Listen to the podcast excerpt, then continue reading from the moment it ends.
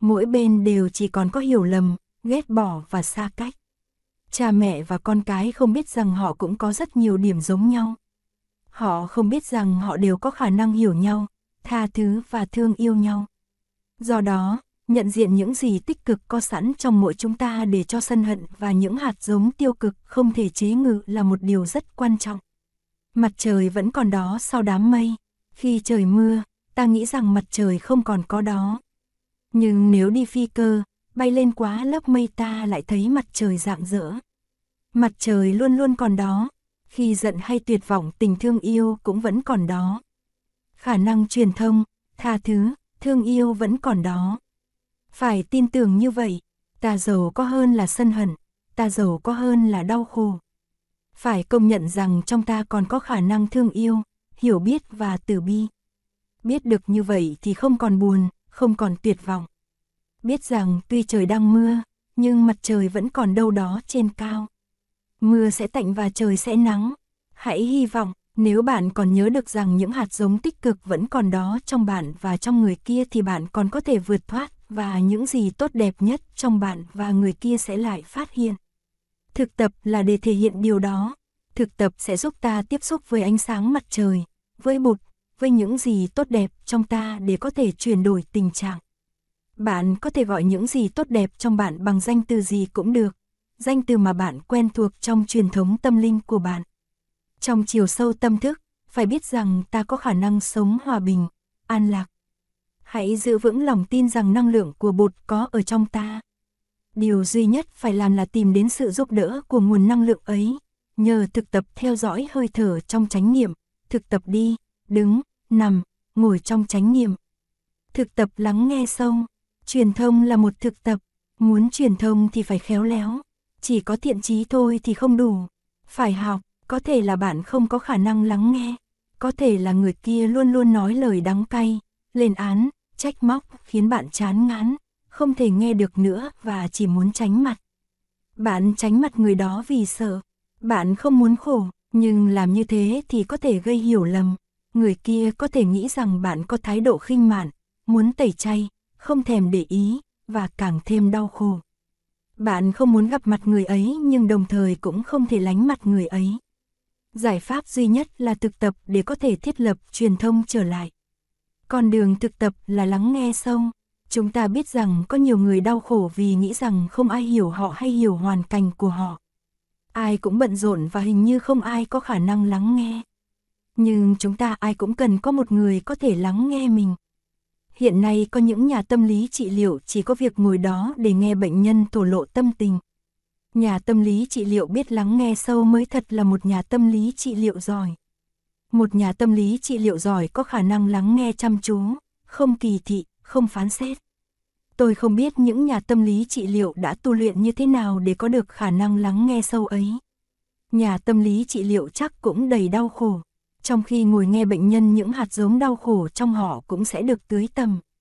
Nếu một nhà tâm lý trị liệu bị đau khổ của chính mình tràn ngập thì làm sao họ có thể lắng nghe bệnh nhân một cách đàng hoàng? Muốn học làm một nhà tâm lý trị liệu thì phải học nghệ thuật lắng nghe sâu. Lắng nghe với tâm từ bi là lắng nghe làm sao mà người kia cảm nhận được là bạn đang lắng nghe thật sự, đang cảm thông thật sự, bạn đang lắng nghe hết lòng với tâm từ bi. Nhưng mấy ai trong chúng ta mà có thể lắng nghe được như vậy? Chúng ta đồng ý theo nguyên tắc rằng chúng ta sẽ lắng nghe với quả tim, để có thể thật sự nghe người kia đang nói gì. Chúng ta đồng ý rằng là chúng ta phải cho người nghe cảm tưởng rằng họ đang được nghe và đang được hiểu. Làm được như vậy người kia mới có thể vơi bớt khổ đau. Nhưng, thật ra, trong chúng ta mấy ai mà có thể lắng nghe như vậy? Lắng nghe để làm vơi bớt khổ đau, lắng nghe sâu, lắng nghe với tâm từ bi không phải là lắng nghe để phân tích hay để tìm biết chuyện gì đã xảy ra. Ta lắng nghe trước hết là để cho người kia bớt khổ, để cho người kia có cơ hội bộc bạch tâm tư và cảm nhận rằng ít ra là có người đã hiểu mình. Lắng nghe sâu là lắng nghe mà có thể giúp ta thắp sáng tâm từ bi suốt thời gian người kia đang nói. Thời gian này có thể là nửa giờ hay 45 phút. Trong khoảng thời gian đó ta chỉ có một ý muốn duy nhất là lắng nghe để cho người kia có cơ hội nói ra và bớt khổ. Đây là mục đích duy nhất. Phân tích, tìm hiểu những gì đã xảy ra chỉ là kết quả thứ yếu, chỉ là phó sản, byproduct của sự lắng nghe. Trước hết là phải lắng nghe với tâm từ bi. Tâm từ bi là linh dược giải độc sân hận. Nếu tâm từ bi được duy trì trong suốt thời gian lắng nghe thì sân hận, bực dọc không thể phát hiện. Nếu không thì những gì người ấy nói ra sẽ khiến cho bạn bực dọc, sân hận và khổ đau. Chỉ cần tâm từ bi thôi, bạn cũng đã được che chở để khỏi bị bực dọc, sân hận và khổ đau. Vậy thì bạn muốn hành xử như một bậc đại nhân trong khi lắng nghe vì bạn biết rằng người kia đang vô cùng đau khổ và đang cần bạn giang tay cứu độ. Nhưng bạn phải được trang bị để làm công việc đó. Khi những người lính cứu hỏa đi chữa cháy họ phải có những dụng cụ thích hợp, thang leo, vòi xịt nước và áo chống hơi nóng. Họ phải biết cách tự phòng vệ và biết cách dập tắt lửa. Khi lắng nghe một người đang đau khổ thì bạn đang bước vào một vùng lửa cháy. Vùng lửa khổ đau, sân hận đang đốt cháy bên trong người mà bạn đang nghe.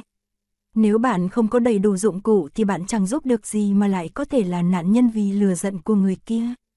Vì vậy bạn cần phải có dụng cụ. Dụng cụ của bạn là tâm từ bi được nuôi dưỡng và duy trì bằng hơi thở chánh niệm. Hơi thở chánh niệm chế tác năng lượng chánh niệm. Hơi thở chánh niệm giúp bạn giữ vững ước muốn căn bản là giúp người kia bộc lộ tâm tư. Khi người kia nói, có thể là lời nói của người ấy sẽ đầy chua cay, lên án và phán xét. Lời nói của người ấy có thể sẽ chạm đến khổ đau của chính bạn. Nhưng nếu bạn giữ sáng tâm từ bi, nếu bạn thực tập hơi thở chánh niệm, bạn sẽ được bảo hộ. Bạn có thể ngồi nghe hàng giờ mà không đau khổ. Tâm từ bi sẽ nuôi dưỡng bạn. Bạn biết rằng mình đang giúp cho người kia bớt khổ. Bạn hãy hành xử như một vị Bồ Tát. Bạn sẽ là một nhà tâm lý trị liệu tài ba hạng nhất. Tâm từ bi phát xuất từ hạnh phúc và hiểu biết. Khi tâm từ bi và hiểu biết được thắp sáng thì bạn sẽ được an toàn. Những gì người ấy nói ra không thể làm cho bạn khổ và bạn có thể lắng nghe sâu sắc. Bạn lắng nghe thật sự. Khi bạn không có khả năng lắng nghe với tâm từ bi thì bạn không nên giả vờ đang lắng nghe. Người kia sẽ nhận ra ngay là bạn chỉ có đầy khái niệm về khổ đau nhưng bạn không thật sự hiểu họ. Khi có hiểu biết thì bạn có thể lắng nghe với tâm từ bi, bạn có thể lắng nghe sâu sắc, và phẩm chất của sự lắng nghe ấy là hoa trái của sự tu tập của bạn. Nuôi dưỡng tự thân, tiếp xúc với đau khổ giúp nuôi dưỡng tâm từ bi và nhận diện hạnh phúc khi hạnh phúc có mặt. Nếu không tiếp xúc được với đau khổ thì không biết hạnh phúc đích thực là gì. Vậy thì sự thực tập của chúng ta là tiếp xúc với đau khổ. Nhưng khả năng của mỗi chúng ta có giới hạn. Chúng ta không thể làm quá sức mình. Vì vậy cho nên phải biết tự chăm sóc. Nếu lắng nghe quá nhiều nỗi khổ, niềm đau, giận hờn, bực bội của người khác thì sẽ bị ảnh hưởng không tốt. Vì ta chỉ tiếp xúc với khổ đau mà không có cơ hội tiếp xúc với những yếu tố tích cực. Như thế sẽ mất thăng bằng. Vậy thì trong cuộc sống hàng ngày ta phải thực tập như thế nào để có thể tiếp xúc với những gì tươi mát như trời xanh, mây trắng, chim hót, em bé, bất cứ gì có thể đem lại tươi mát, chữa trị và nuôi dưỡng ở trong ta và chung quanh ta. Đôi khi ta bơ vơ lạc hướng trong đau khổ, lo âu. Hãy để cho bạn bè cứu giúp ta. Họ có thể nói, này bạn, mời bạn nhìn bầu trời sáng nay. Tuy sương mù nhưng cảnh đẹp biết bao, thiên đường ở ngay đây, sao không trở về với hiện tại để thưởng thức cảnh đẹp trước mắt. Bạn có tăng thân bao quanh, có sư anh, sư chị, có những người có khả năng sống hạnh phúc bao quanh. Tăng thân cứu bạn, giúp bạn tiếp xúc với những mầu nhiệm của cuộc đời. Đây là thực tập nuôi dưỡng, một thực tập rất quan trọng. Chúng ta phải sống sâu sắc mỗi ngày trong vui vẻ, bình an, trong tình thương, bởi vì thời gian qua mau. Mỗi buổi sáng tôi thắp một nén hương, dâng lên bụt và tự hứa rằng tôi sẽ sống sâu sắc từng giây, từng phút trong ngày. Chính nhờ thực tập hơi thở chánh niệm, bước chân chánh niệm mà tôi có thể tận hưởng từng giây, từng phút trong cuộc sống hàng ngày. Hơi thở chánh niệm và bước chân chánh niệm là hai người bạn giúp tôi an trú trong hiện tại, ngay bây giờ và ở đây, để có thể tiếp xúc với những mầu nhiệm sẵn đó của cuộc đời. Chúng ta cần tiếp nhận sự nuôi dưỡng tươi mát, nghe chuông là một thực tập nuôi dưỡng và dễ chịu. Tại làng Mai, mỗi khi có tiếng điện thoại hay tiếng chuông chúng tôi có cơ hội dừng lại, ngưng làm việc, ngừng nói năng, ngừng suy nghĩ. Đây là những tiếng chuông chánh niệm, khi nghe chuông ta thư giãn thân tâm và trở về với hơi thở. Chúng ta ý thức rằng mình đang còn sống và có thể tiếp xúc với những mầu nhiệm sẵn có đó cho ta. Chúng ta dừng lại một cách tự nhiên, trong niềm vui, không quan trọng, không gò ép. Thở vào, thở ra ba lần trong niềm vui vì biết là ta đang còn sống. Khi dừng lại, ta phục hồi bình an trong ta và ta có tự do. Công việc ta đang làm trở nên vui thích hơn, bạn bè chung quanh ta trở nên có thật hơn.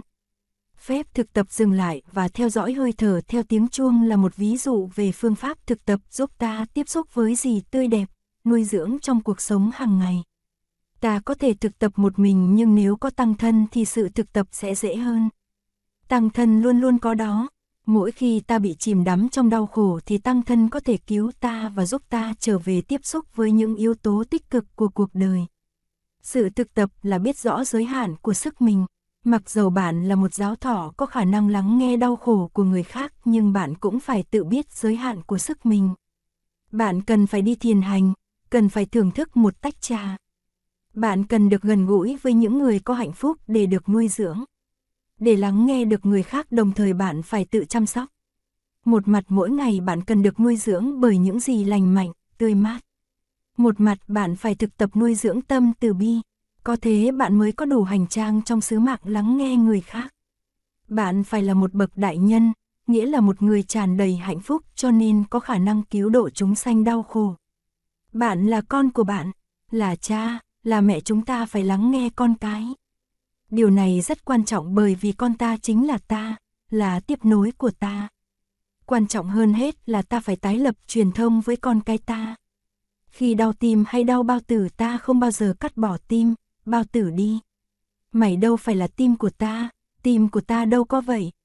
Mày đâu phải là bao tử của ta, bao tử của ta đâu có vậy. Ta không muốn dính dáng chi tới mày, như vậy là không khôn ngoan. Có thể là bạn đã nói với con trai, con gái bạn những câu tương tự. Như vậy cũng là không khôn ngoan. Nếu bạn là một bà mẹ thì khi thai nhi bắt đầu tượng hình trong bạn, bạn cảm nhận ngay là bạn và thai nhi là một. Bạn có thể bắt đầu nói chuyện với em bé trong bụng. Nằm yên đi con, có mẹ đây. Bạn nói với em bé với tất cả tình thương yêu. Bạn ý thức rằng bạn ăn gì, uống gì thì em bé cũng ăn, cũng uống những thứ đó. Lo âu, hạnh phúc của bạn cũng là lo âu, hạnh phúc của em bé. Bạn với em bé là một, nhưng khi sinh con ra, cuống nhau đã cắt lìa, thì ý thức về sự hợp nhất giữa mẹ và con bắt đầu phai nhạt. Khi con lên 12, 13 có thể bạn đã quên đứt đi rằng con bạn là bạn bạn nghĩ rằng con bạn là một thực thể riêng biệt. Rồi mẹ con có vấn đề với nhau. Khi có vấn đề với con bạn tin rằng con bạn là một người nào khác, là một thực thể riêng biệt. Bạn có thể nói với con, đi đi, mày không phải là con tao, con tao đâu có như mày. Có vấn đề với con cái cũng như có vấn đề với tim, với bao tử. Nếu bạn không thể nói câu đó với quả tim, với bao tử thì lý nào bạn lại nói câu đó với con? Bụt dậy, không có một tự ngã riêng biệt. Bạn và con trai bạn, bạn và con gái bạn chẳng qua chỉ là tiếp nối của bao thế hệ tổ tiên. Bạn và con bạn là những giọt nước trong cùng một dòng sông của sự sống. Tất cả hành vi của con bạn sẽ ảnh hưởng tới bạn như khi chúng còn trong bụng. Bất cứ hành vi nào của bạn cũng sẽ ảnh hưởng tới các con bạn, bởi vì chúng không bao giờ tách lìa khỏi bạn. Hạnh phúc hay đau khổ của bạn là hạnh phúc hay đau khổ của các con bạn và ngược lại. Vì thế chúng ta phải dốc toàn lực vào việc tái lập truyền thông. Bắt đầu một cuộc đối thoại, vì lầm lẫn và vô minh mà ta nghĩ rằng chỉ có ta là người đau khổ. Ta tin rằng các con ta không đau khổ, nhưng sự thật là khi ta khổ thì các con ta cũng khổ. Ta có mặt trong mỗi tế bào của con trai, con gái của ta. Cũng thế, bất cứ cảm xúc nào, bất cứ nhận thức nào của con ta cũng là cảm xúc, nhận thức của ta. Vậy thì chúng ta phải nhớ lấy tuệ giác mà ta đã có từ đầu khi mang thai. Đó là, con trai ta, con gái ta với ta là một. Hãy bắt đầu một cuộc đối thoại với con trai, con gái của bạn. Trong quá khứ có thể là ta đã có nhiều sai lầm. Ta đã làm cho bao tử của ta đau bệnh, cách ta ăn uống, những lo âu, phiền muộn của ta ảnh hưởng nặng nề bao tử, tim, ruột của ta. Ta chịu trách nhiệm với bao tử, tim, ruột của ta. Cũng thế, ta chịu trách nhiệm với con trai, con gái của ta. Bạn không thể chối bỏ trách nhiệm. Khôn ngoan hơn, bạn đến với con và nói, con ơi, bà biết rằng con đã khổ nhiều. Trong những năm qua ba cũng đã khổ, khi con khổ thì ba cũng khổ, bà đâu có vui được khi con khổ, bà đã nhận ra rằng cả hai cha con ta đều khổ. Chúng ta phải làm gì bây giờ? Có thể là cha con ta hãy ngồi lại với nhau mà tìm ra một giải pháp. Chúng ta có thể nói chuyện với nhau được không? Ba rất muốn tái lập lại truyền thông, nhưng một mình ba, ba không làm được gì, ba cần con giúp.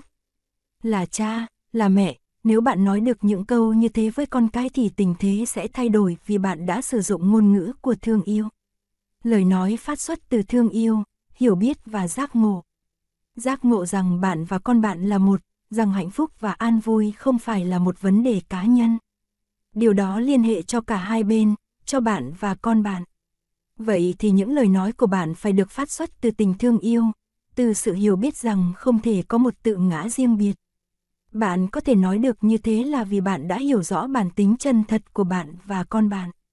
Con gái bạn là như vậy vì bạn là như vậy, bạn và con bạn tương tức. Con trai bạn là như vậy vì bạn là như vậy, bạn và con bạn không thể tách rời. Hãy thực tập nghệ thuật sống chánh nghiệm hãy thực tập như thế nào để có đủ khôn khéo mà tái lập truyền thông. Con thân yêu ơi, ba biết rằng con cũng là ba. Con là tiếp nối của ba và khi con khổ thì không thể nào ba sung sướng. Hai cha con ta hãy cùng nhau chỉnh đốn lại mọi sự. Con hãy giúp ba, người con cũng có thể nói những câu tương tự bởi vì nó đã biết rằng ba nó đang đau khổ thì nó cũng không thể nào có hạnh phúc. Nhờ thực tập chánh niệm mà người con có thể nắm được sự thật là không thể có một tự ngã riêng biệt và sẽ học cách tái lập truyền thông với ba mình. Có khi chính người con là người bắt đầu trước, vợ chồng cũng vậy, vợ chồng đã cam kết sống với nhau như một, đã từng thề nguyền là sẽ cùng nhau chia sẻ hạnh phúc cũng như đau khổ thì khi nói với người bạn đường rằng mình cần giúp sức để làm mới thì đó cũng chỉ là để tiếp tục lời thề năm xưa. Bất cứ ai trong chúng ta cũng có khả năng nói như thế, nghe như thế. Bức thư tình, có một thiếu phụ người Pháp thường cất giữ những bức thư tình của chồng. Ông ta đã viết cho bà những bức thư rất đẹp trước khi hai người cưới nhau. Cứ mỗi lần nhận được thư là bà say mê đọc từng câu, từng chữ, từng dòng thư ngọt ngào, thương yêu. Bà rất quý những bức thư đó và cất giữ vào trong một cái hộp đựng bánh bích quy. Một buổi sáng nọ, trong khi dọn dẹp ngăn tủ bà tìm thấy cái hộp bích quy đựng những bức thư năm xưa. Đã lâu lắm bà không thấy cái hộp bích quy đó. Cái hộp lưu giữ biết bao kỷ niệm đẹp của những ngày đầu, khi mà cả hai người còn trẻ, còn yêu nhau thắm thiết, khi mà cả hai đều nghĩ rằng nếu không có người kia thì chắc sống không nổi. Nhưng mấy năm gần đây, cả hai vợ chồng đều rất đau khổ. Họ không còn thiết nhìn nhau, họ không còn muốn nói chuyện với nhau, họ không còn viết thư cho nhau. Trước ngày bà tìm thấy cái hộp bích quy, chồng bà cho hay là ông ta sẽ đi xa vì công chuyện nghề nghiệp. Có lẽ là ông không vui thích gì khi ở nhà, có thể là ông đi xa để tìm đâu đó một chút hạnh phúc, một ít niềm vui. Bà biết vậy, khi chồng bà cho bà hay là ông phải đi họp ở New York bà trả lời, nếu cần thì anh cứ đi. Bà đã quen với cái lệ này rồi, rồi sau hai ngày, thay về nhà như đã định, ông điện thoại về, anh cần ở lại thêm hai ngày nữa vì có việc cần. Bà chấp nhận dễ dàng chuyện đó, vì dầu cho ông có ở nhà bà cũng chẳng hạnh phúc chi mấy. Sau khi gác điện thoại bà đi dọn dẹp ngăn tủ và khám phá ra cái hộp. Đó là cái hộp đựng bánh, lu, một loại bánh bích quy nổi tiếng bên Pháp. Đã lâu lắm bà không mở hộp, bà gác cái chổi qua một bên và mở nắp hộp. Một mùi thơm dịu quen thuộc tỏa ra. Bà rút ra một lá thư rồi đứng đó để đọc. Bức thư mới ngọt ngào làm sao, đầy hiểu biết và thương yêu. Bà cảm thấy mát mẻ như một mảnh đất khô cằn vừa được mưa tưới. Sau đó bà đem cái hộp vào bàn, ngồi xuống đọc hết tất cả các bức thư, cả thầy là 36 hay 37 bức. Hạt giống của hạnh phúc vẫn còn đó trong bà. Những hạt giống đó lâu nay đã bị vùi lấp trong đau khổ, nhưng vẫn còn đó. Cho nên khi đọc những bức thư đầy thương yêu của chồng viết khi còn trẻ, những hạt giống hạnh phúc chôn vùi trong sâu kín tâm thức bà đã được tưới tầm. Trong những năm gần đây, chồng bà đã không sử dụng ngôn ngữ ấy nữa. Nhưng bây giờ, đọc những bức thư, bà nghe như chồng bà đang nói những lời ngọt ngào của năm xưa. Ngày xưa hai người đã thật sự có hạnh phúc, tại sao mà bây giờ hai người sống như trong địa ngục? Bà hầu như đã quên đi là chồng bà đã từng nói với bà những lời yêu thương như thế, nhưng đó đã là sự thật. Ông ta đã từng có khả năng nói những lời như vậy. Tưới tẩm những hạt giống hạnh phúc. Trong suốt hơn một giờ ngồi đọc thư, bà đã tưới tẩm những hạt giống của hạnh phúc trong bà. Bà nhận ra rằng cả chồng bà và bà đều thiếu khéo léo. Cả hai đã tưới tẩm những hạt giống đau khổ của nhau và không có khả năng tưới tẩm những hạt giống hạnh phúc. Sau khi đọc tất cả những lá thư bà quyết định ngồi xuống và viết cho chồng bà một bức thư để nói cho ông ta biết rằng ngày xưa, lúc mới quen nhau, bà đã hạnh phúc như thế nào. Bà viết rằng bà mong tìm lại được những hạnh phúc của ngày nào. Và bây giờ thì bà lại có thể viết cho ông câu, anh yêu dấu, với tất cả chân tình. Bà đã để ra 45 phút để viết bức thư. Đây là một bức thư tình đích thực gửi cho chàng thanh niên dễ thương đã viết cho bà những bức thư cất trong hộp bích quy. Trong thời gian đọc thư và viết thư mất gần 3 giờ đồng hồ, bà đang thực tập thiền quán mà không biết là mình đang thực tập thiền quán. Sau khi viết xong bức thư lòng bà cảm thấy rất nhẹ nhàng. Thư chưa được gửi đi, chồng bà chưa đọc nhưng bà cảm thấy khỏe hẳn ra. Những hạt giống hạnh phúc trong bà đã được khơi dậy và tưới tầm trở lại. Bà lên lầu và đặt bức thư lên bàn ông. Sau đó, suốt ngày bà rất hạnh phúc. Bà hạnh phúc vì những bức thư đã tưới tẩm những hạt giống tích cực trong bà. Trong khi đọc những bức thư và viết thư cho chồng, bà giác ngộ vài điều. Cả hai người đều đã vụng về, cả hai không biết cách giữ gìn hạnh phúc mà đáng ra họ vẫn có quyền hưởng. Trong khi nói năng, trong khi hành xử họ đã tạo địa ngục cho nhau. Cả hai chấp nhận sống với nhau như một gia đình, như một cặp vợ chồng nhưng không có chút gì hạnh phúc. Hiểu như thế bà tin tưởng rằng nếu cả hai người cùng cố gắng tu tập thì hạnh phúc có thể phục hồi. Bà tràn đầy hy vọng và không còn đau khổ như những năm qua. Người chồng về nhà, lên phòng và thấy bức thư trên bàn.